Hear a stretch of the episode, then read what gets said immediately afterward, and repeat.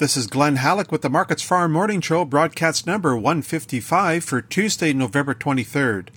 ICE canola futures are turning mixed on Thursday morning as contracts recover from overnight losses. The January canola contract rises $2.70 at $1,024.30 per ton.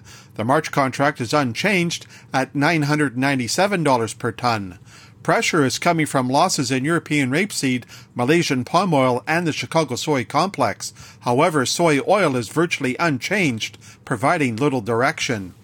Tight supplies, price rationing, and a lackluster prairie harvest continue to underpin canola values. Above normal temperatures with little precipitation for the balance of this week will fuel concerns about dry conditions across the region.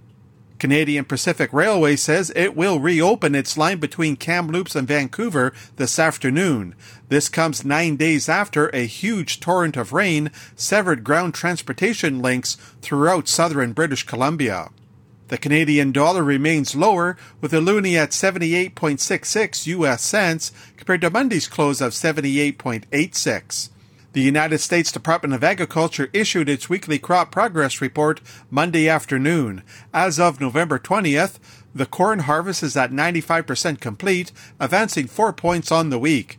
The soybean harvest is also at 95% done, up three points.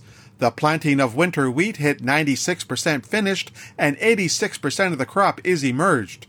Its condition rates 44%, good to excellent, slipping two points since a week ago. The U.S. markets will be closed on Thursday for Thanksgiving as the trade begins to position itself ahead of the holiday season. However, the ICE canola market will be open on Thursday. Rounding off prices at the Chicago Board of Trade, soybean futures are lower on Tuesday morning. The January contract is down 8 cents at 12.66 per bushel.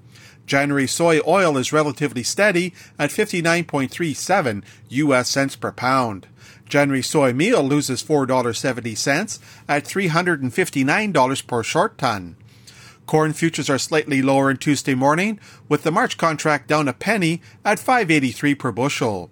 Chicago oats are down, with the March contract falling a dime at 7.47.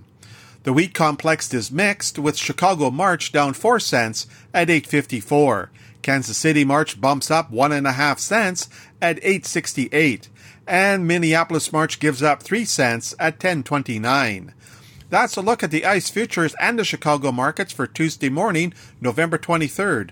For Markets Farm in Winnipeg, I'm Glen Hallick.